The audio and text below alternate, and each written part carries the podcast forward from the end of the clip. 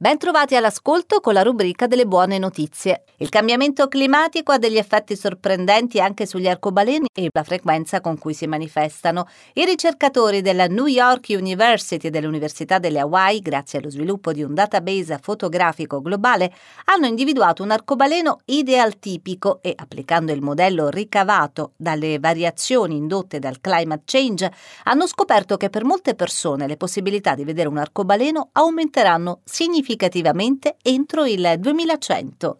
Una minuscola spugna che assorbe dal sangue i residui della chemioterapia è la soluzione sperimentata dai ricercatori dell'Università della California di Berkeley per rendere meno tossico per il corpo la terapia contro i tumori. La spugna viene posta dentro una vena dove rimuove dal flusso sanguigno l'eccesso di farmaci chemioterapici una volta che hanno attaccato il tumore. Viene stampata in 3D e quindi può essere adattata al paziente ed è ricoperta da uno strato speciale che assorbe il farmaco ma lascia fluire il sangue senza problemi problemi. La speranza è che possa evitare alcuni effetti collaterali della chemio come la nausea e la perdita di capelli. Risolto il mistero dei cerchi namibiani e gli strani cerchi che caratterizzano il paesaggio delle fasce più remote del deserto del Namib, nell'omonimo paese africano, sono stati oggetto di diverse ricerche negli ultimi decenni. All'interno dei cerchi delle fate, così sono chiamati dalla popolazione locale, nessun tipo di pianta riesce a crescere. A seguito di un'analisi di tutti i potenziali fattori coinvolti, gli esperti hanno inquadrato con maggiore precisione il ruolo del suolo responsabile di alcuni complessi meccanismi di feedback idrogeologico.